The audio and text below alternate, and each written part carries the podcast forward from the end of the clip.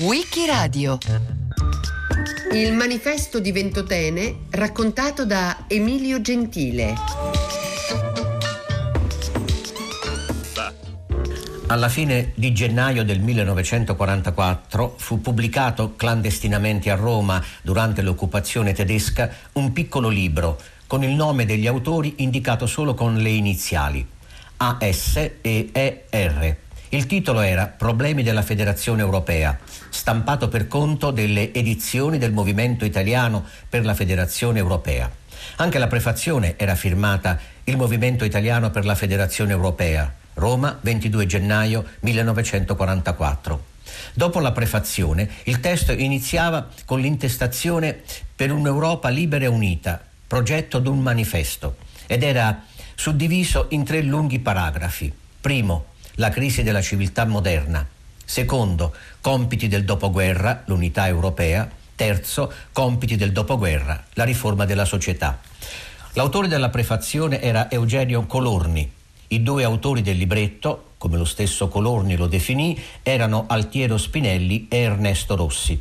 I tre, antifascisti militanti, si erano incontrati nel 1939 mentre erano al confino nell'isola di Ventotene. Colorni era socialista, Spinelli un ex comunista espulso dal partito perché ritenuto seguace di Trotsky, l'implacabile nemico di Stalin. Rossi era un liberale, militante di giustizia e libertà il movimento fondato da Carlo Rosselli, assassinato nel 1937 dai fascisti in Francia insieme al fratello Nello.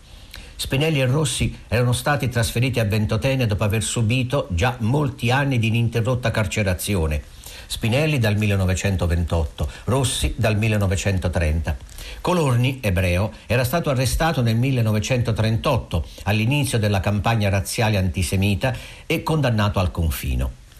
Tuttavia, nell'ottobre del 1941, con uno stratagemma, Colorni era riuscito a farsi trasferire a Melfi, da dove era poi fuggito nel maggio del 1943 per raggiungere Roma. Da latitante intraprese subito l'attività militante impegnandosi nella riorganizzazione del Partito Socialista Italiano. Spinelli e Rossi invece furono liberati nell'agosto 1943. I tre si ritrovarono a Milano alla fine dell'agosto per fondare il Movimento Federalista Europeo, col programma esposto nel libretto clandestino dato alle stampe il 22 gennaio dell'anno successivo. Nella prefazione Colorni scriveva i presenti scritti sono stati concepiti e redatti nell'isola di Ventotene negli anni 1941 e 1942, in quell'ambiente d'eccezione, fra le maglie di una rigidissima disciplina, attraverso un'informazione che con mille accorgimenti si cercava di rendere il più possibile completa, nella tristezza dell'inerzia forzata e nell'ansia della prossima liberazione, andava maturando in alcune menti un processo di ripensamento di tutti i problemi che avevano costituito il motivo stesso dell'azione compiuta e dell'atteggiamento preso nella lotta. Il risultato di questo ripensamento fu il progetto di un manifesto per sostenere la necessità di un'Europa unita e libera, superando definitivamente la sovranità degli Stati indipendenti in una nuova organizzazione degli Stati Uniti d'Europa. Redatto già nel 1941, il manifesto era stato poi rielaborato dopo l'aggressione della Germania alla Russia per essere pubblicato in forma definitiva nel libretto edito da Colorni. La sua prefazione non era solo una sintesi delle idee del manifesto, ma aggiungeva le riflessioni nuove maturate dopo il 1941 e soprattutto dopo gli eventi del 1943 la fine del regime fascista, la resa dell'8 settembre, l'occupazione nazista della penisola, la riorganizzazione del fascismo nella Repubblica Sociale e l'inizio della resistenza, alla quale Colorni prese parte attiva come uno dei dirigenti del Partito Socialista Italiano di Unità Proletaria scrissero questo testo perché evidentemente essendo dei confinati non avevano molta libertà, scrissero questi testi su delle cartine di sigarette. Eh, e su queste cartine di sigarette si quindi scritto una scrittura molto piccola furono arrotolati e messi in delle, queste grandi scatole di fiammiferi che allora esistevano ancora. E queste scatole di fiammiferi con dentro le cartine di sigarette con questa scrittura minuta di Spinelli di Rossi eh, furono portati in continente da Ada Rossi e da Ursula Hirschman, Ada Rossi la moglie di, di Ernesto e Ursula Hirschman la moglie di Colorni, e poi a Roma questo testo fu trascritto e, e poi fu eh, diffuso nell'ambiente antifascista prima in Italia e poi in altri paesi d'Europa, in Spagna, in, eh, in, ma in particolare in Francia e in Svizzera, e circolò negli ambienti antifascisti e ebbe una importanza considerevole in tutti quegli ambienti che consideravano che la democrazia poteva essere stabile soltanto a condizione di superare la divisione dell'Europa in stati nazionali. In eh, Italia il eh, primo nucleo di quello che sarebbe stato il movimento federalista europeo eh, si è costituito negli anni 40, 41, 42 a Ventotene, eh, in un'isola dove c'erano circa 800 confinati antifascisti e fra questi si è trovato eh, qualcuno, fra cui Ernesto Rossi, Eugenio Colorni, eh, Giorgio Braccialarghe e pochi altri, e eh, fra gli altri anch'io, eh, i quali eh, hanno eh, deciso di scrivere da quest'isola dove eravamo prigionieri da, già da anni un eh, progetto di manifesto per l'Europa libera e unita, che poi è stato chiamato eh, col nome di Manifesto di Ventotene, è dunque all'origine della formazione del movimento federalista europeo. Le nostre idee federaliste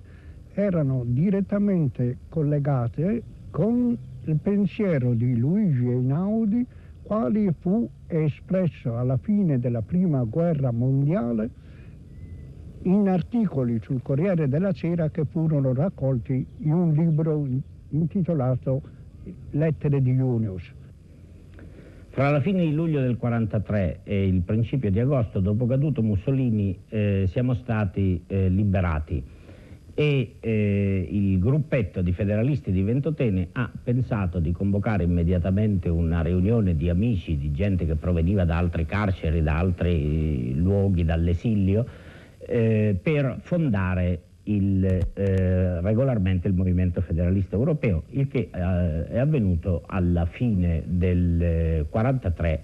del, dell'agosto 43 eh, a Milano. Ed allora Ernesto Rossi ed io siamo stati incaricati da questo primo nucleo eh, del movimento di andare a cercare fuori d'Italia quegli altri federalisti che noi non conoscevamo ma che avevamo deciso che eh, dovevano esistere. Eh, così nel settembre 1943 eh, abbiamo passato illegalmente la frontiera, siamo andati in Svizzera eh, dove effettivamente abbiamo trovato che de, nei gruppi eh, del, degli antifascisti tedeschi, francesi eh, e di altri paesi che facevano capo anch'essi in Svizzera come, eh, come noi, c'erano uomini che erano arrivati assolutamente alle stesse conclusioni come noi.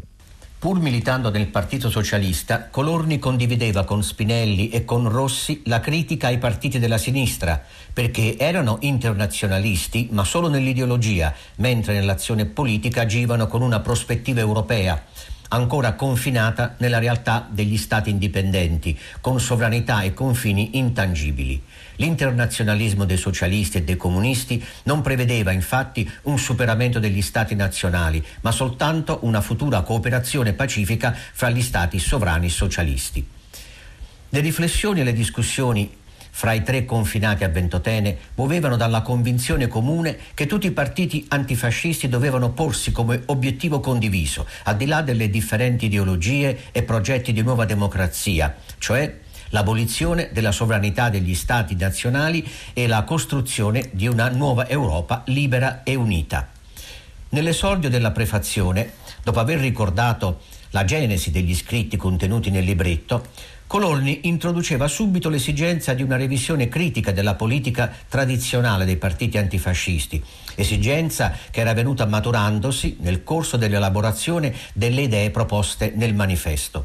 Questa esigenza consigliava, come scriveva Colorni, di rivedere le posizioni tradizionali, ricercando i motivi degli insuccessi passati non tanto in errori tecnici di tattica parlamentare o rivoluzionaria o in una generica immaturità della situazione, quanto in insufficienze dell'impostazione generale e nell'aver impegnato la lotta lungo le consuete linee di frattura con troppa scarsa attenzione al nuovo che veniva modificando la realtà. Nell'attribuire gli insuccessi dei partiti antifascisti all'insufficienza dell'impostazione generale della loro lotta, Colorni alludeva alle consuete linee di frattura, come le definiva, che fin dalla fine della Grande Guerra avevano aspramente diviso i partiti del proletariato e i partiti democratici, facendo persino prevalere i loro antagonismi ideologici, politici, economici e sociali sul comune obiettivo della lotta contro il fascismo per restituire al popolo italiano la libertà di decidere sul proprio destino. Con l'avvento del fascismo al potere, con l'instaurazione del regime totalitario e la messa al bando dei partiti antifascisti, questi avevano purtroppo continuato a combattersi gli uni contro gli altri, sia nell'esilio sia nell'attività clandestina in Italia, per affermare e far prevalere la propria politica di partito, invece di ricercare una politica rivoluzionaria comune non attraverso accorgimenti contingenti o espedienti tattici di tregua, ma attraverso una nuova comune strategia di lotta. Nel gennaio 1944, mentre si prospettava la disfatta della Germania e ci si accingeva, come scrive Colorni, a combattere con efficienza la grande battaglia che si profilava per il prossimo avvenire, si sentiva il bisogno non semplicemente di correggere gli errori del passato, ma di rienunciare i termini dei problemi politici con mente sgombra da preconcetti dottrinari o da miti di partito.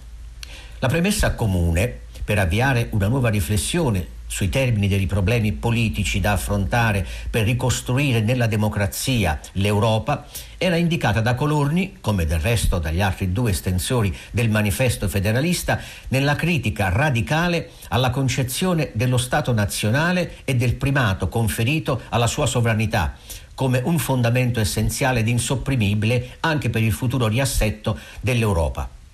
Il superamento della sovranità degli Stati nazionali, insomma, era l'idea centrale del programma del movimento federalista, perché, come spiegava Colorni, la contraddizione essenziale, responsabile delle crisi, delle guerre, delle miserie e degli sfruttamenti che travagliano la nostra società, è l'esistenza di stati sovrani geograficamente, economicamente, militarmente individuati, che considerano gli altri stati come concorrenti e potenziali nemici, viventi gli uni rispetto agli altri in una situazione di perpetua guerra di tutti contro tutti.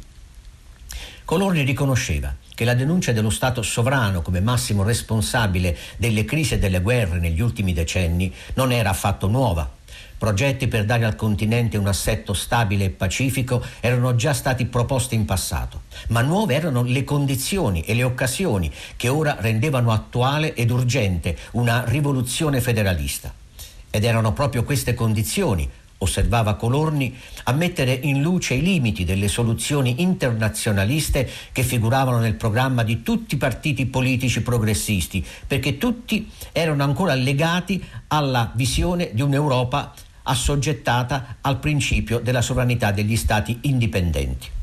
I democratici, osservava Colorni, erano convinti che l'instaurazione della democrazia entro stati indipendenti avrebbe sicuramente favorito la formazione di una coscienza europea unitaria che, superando le frontiere nel campo culturale e morale, avrebbe condotto anche ad una libera unione dei popoli nel campo politico ed economico. La posizione dei socialisti e dei comunisti, proseguiva Colorni, era abbastanza analoga perché essi pensavano che l'instaurazione di regimi di dittatura del proletariato nei nuovi stati indipendenti e negli altri stati avrebbe di per sé condotto ad uno Stato internazionale collettivista. Entrambe queste prospettive per Colorni erano errate perché erano fondate sul presupposto che le analogie fra regimi interni di stati indipendenti avrebbero naturalmente facilitato nuove relazioni di amicizia e di collaborazione internazionale. In realtà, obiettava Colorni, non è affatto detto che le analogie di regime portino automaticamente e neppure progressivamente all'unificazione finché esistano interessi e sentimenti collettivi legati al mantenimento di una unità chiusa all'interno delle frontiere. Sappiamo per esperienza che i sentimenti sciovinistici ed interessi protezionisti possono facilmente condurre all'urto e alla concorrenza anche tra due democrazie. E nello stesso senso non è detto che uno Stato socialista ricco debba necessariamente accettare di mettere in comune le proprie risorse con un altro Stato socialista molto più povero, per il solo fatto che in esso vige un regime interno analogo al proprio. Per Colorni dunque non si poteva attendere l'abolizione delle frontiere come conseguenza inevitabile della instaurazione di un regime democratico o socialista all'interno degli stati indipendenti, ma bisognava porre come obiettivo primario una rivoluzione continentale che portasse alla costruzione di una Europa unita e libera al di là degli obiettivi politici o economici dei singoli partiti progressisti. Nel confronto di questi partiti, il federalismo di Colorni, Rossi e Spinelli era proposto come un obiettivo nuovo e comune ma autonomo e proprio perché autonomo presupponeva la critica alla politica nazionale dei partiti progressisti. Era proprio questa visione, la visione di un'Europa ancora vincolata agli stati indipendenti che bisognava superare definitivamente. Negli autori dei presenti scritti, scriveva Colorni, si era radicata la convinzione che chi voglia proporsi il problema dell'ordinamento internazionale come quello centrale dell'attuale epoca storica deve assumere, anche per la soluzione dei problemi interni, la prospettiva federalista di un deciso e radicale superamento degli Stati nazionali.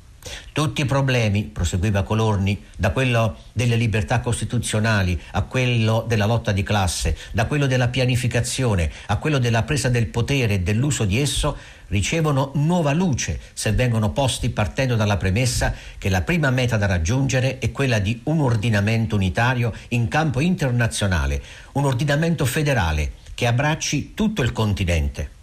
Grazie al fatto che Ernesto poteva corrispondere con eh, Einaudi, abbiamo ricevuto da Einaudi alcune pubblicazioni dei federalisti inglesi. Eh, c'era un movimento federalista animato da un lord che si chiama Lord Lothian, eh, intellettualmente una produzione molto buona. Abbiamo cominciato a vedere che c'era chi pensava al problema della unità mm, europea. E in fondo abbiamo detto, ma insomma la, la vera battaglia si dovrebbe fare, dovrebbe essere questa. Usciti dal confino, ognuno tornò a casa sua con l'intenzione di ritrovarsi presto. Difatti, dopo pochi giorni, a Milano si, si tenne il primo congresso del Movimento Federalista Europeo, al quale partecipammo noi di ventottenne e tutti i leader dei vari partiti che si andavano ricostituendo e lì decidemmo che invece di restare come movimento integrale ognuno di noi ritornare ai vari partiti per impregnare di federalismo i partiti stessi.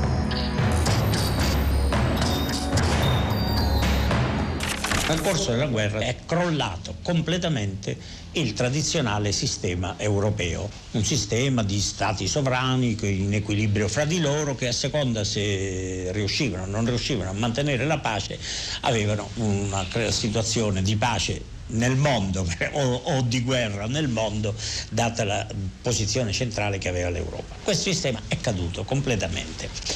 il, eh, tutti gli stati erano praticamente a terra, compreso più di, più di, tutti gli altri quello tedesco che era quello che aveva distrutto tutti, tutti gli altri. Diciamo l'unico paese che poteva uscire dalla guerra avendo il senso che aveva tenuto era l'Inghilterra dei paesi europei.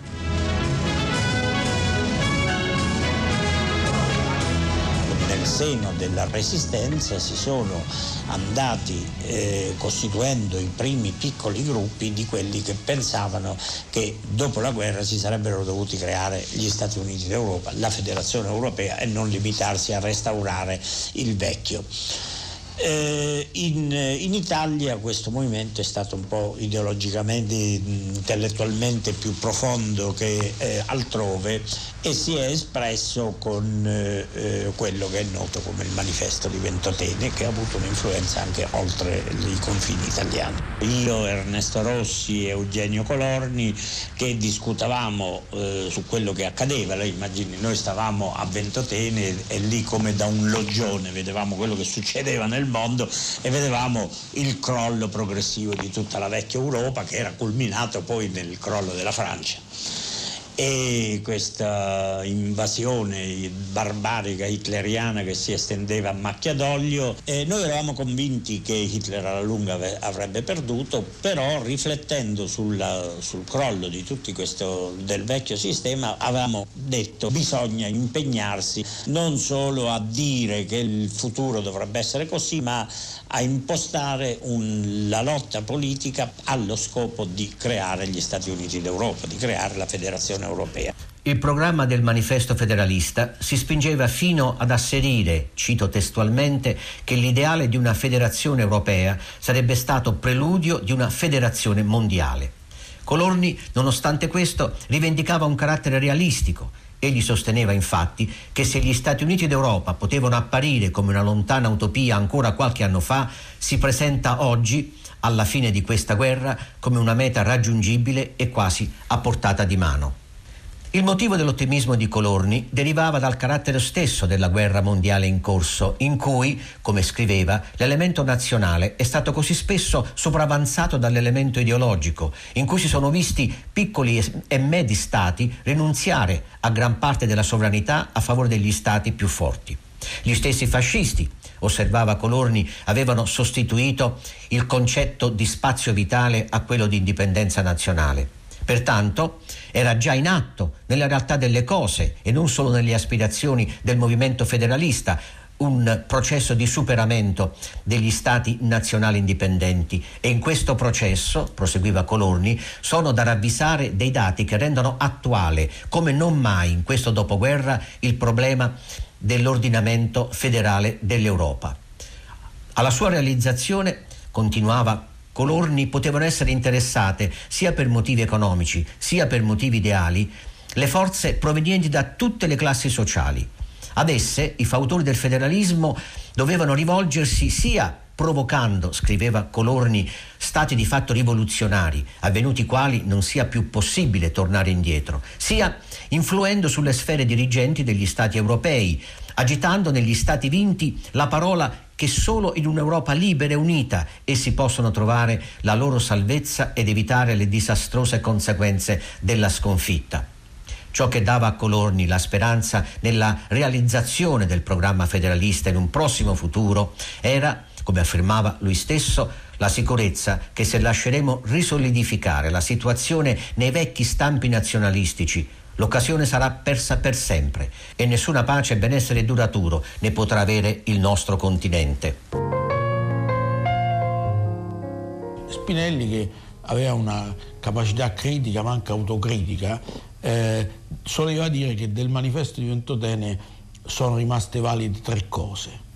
La prima cosa che è rimasta valida del manifesto di Ventotene è che la costruzione dell'Europa unita, degli Stati Uniti d'Europa, non era un'idea vaga di intellettuali come erano stati Dante o, o Saint-Simon o altri intellettuali che avevano pensato che un giorno o l'altro, ma in un lontano diciamo così, futuro indefinito, l'Europa avrebbe potuto unirsi. Invece la, la, prima cosa ancora valida del manifesto di Ventotene è che gli Stati Uniti d'Europa devono essere fatti adesso, non un domani indefinito, per dare una risposta a, de, a delle questioni, a dei problemi di fronte alle quali gli Stati nazionali non sono capaci di agire.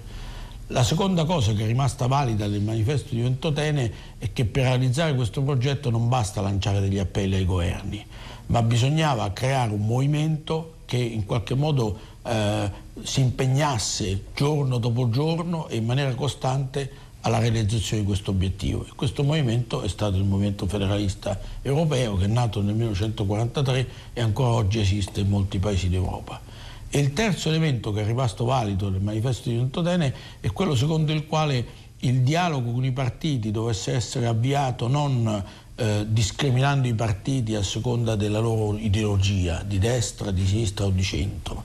ma che il, il dialogo con i partiti doveva essere basato su una linea di divisione fra i partiti che volevano andare al di là degli stati nazionali, che Spinelli chiamava gli innovatori, e i partiti invece che vogliono continuare a rimanere eh, chiusi all'interno dei confini nazionali e Spinelli chiamava questi partiti dei partiti immobilisti. Quindi la linea di divisione di fronte alla quale i federalisti dovevano mh, in qualche modo organizzare il loro lavoro politico era questa linea di divisione fra gli innovatori e gli immobilisti. E Spinelli diceva che queste erano le tre cose fondamentali che eh, rimanevano valide dopo tanti anni e che sono valide ancora oggi nell'Europa nella quale noi stiamo vivendo. Agire contro la sopravvivenza dei vecchi stampi nazionalistici nell'Europa liberata dall'oppressione nazista era lo scopo del movimento italiano per la federazione europea. Gli ultimi paragrafi della prefazione di Colorni erano dedicati ad illustrare sinteticamente i metodi con i quali intendeva agire. Sorto da due anni, operando nella difficile vita clandestina sotto l'oppressione fascista e nazista, spiegava Colorni, al movimento aderiscono militanti dell'antifascismo impegnati nella lotta armata per la libertà che avevano già pagato un duro contributo di carcere per la causa comune. Il nostro movimento, proseguiva Colorni, non è e non vuole essere un partito politico, ma vuole operare sui vari partiti politici e all'interno di essi. I nostri aderenti militano quasi tutti in qualcuno dei partiti politici progressivi e tutti si accordano nel propugnare quelli che sono i principi basilari di una libera federazione europea non basata su egemonie di sorta né su ordinamenti totalitari, ma dotata di quella solidità strutturale che non la riduca ad una semplice società delle nazioni. Il programma federalista era compendiato da Colorni in pochi punti essenziali esercito unico federale, unità monetaria, abolizione delle barriere doganali e delle limitazioni all'emigrazione tra gli stati appartenenti alla federazione, rappresentanza diretta dei cittadini ai consessi federali, politica estera unica. Quattro mesi dopo la pubblicazione del libretto, il 28 maggio 1944, nella capitale ancora sotto il gioco nazista, Eugenio Colorni, ebreo militante nella Resistenza, veniva gravemente ferito dalla polizia fascista mentre cercava di sottrarsi all'arresto. Morì due giorni dopo in ospedale, aveva 35 anni. Il 5 giugno gli alleati entravano a Roma acclamati dalla popolazione. Nel 1946 a Colorni fu conferita la medaglia d'oro al valor militare per l'attività cospirativa svolta come indomito assertore della libertà.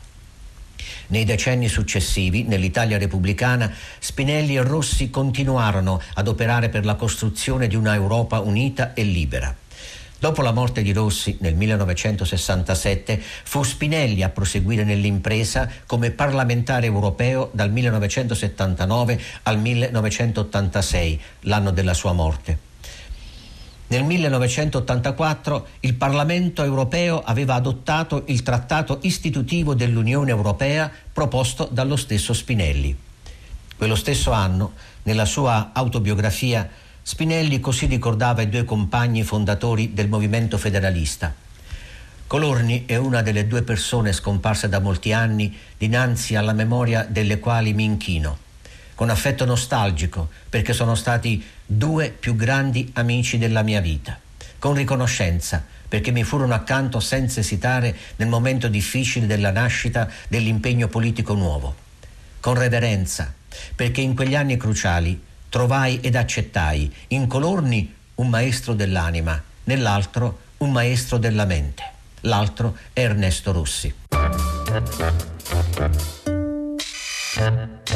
Il 22 gennaio 1944 a Roma viene pubblicato dalla Società Anonima Poligrafica Italiana il Manifesto di Ventotene. Emilio Gentile l'ha raccontato a Wikiradio. A cura di Loredana Rotundo con Antonella Borghi, Lorenzo Pavolini e Roberta Vespa. Questa puntata è stata realizzata da Laura Zanacchi. Per riascoltare e scaricare il programma vai sul sito di Radio 3 o scarica l'app Rai Play Radio.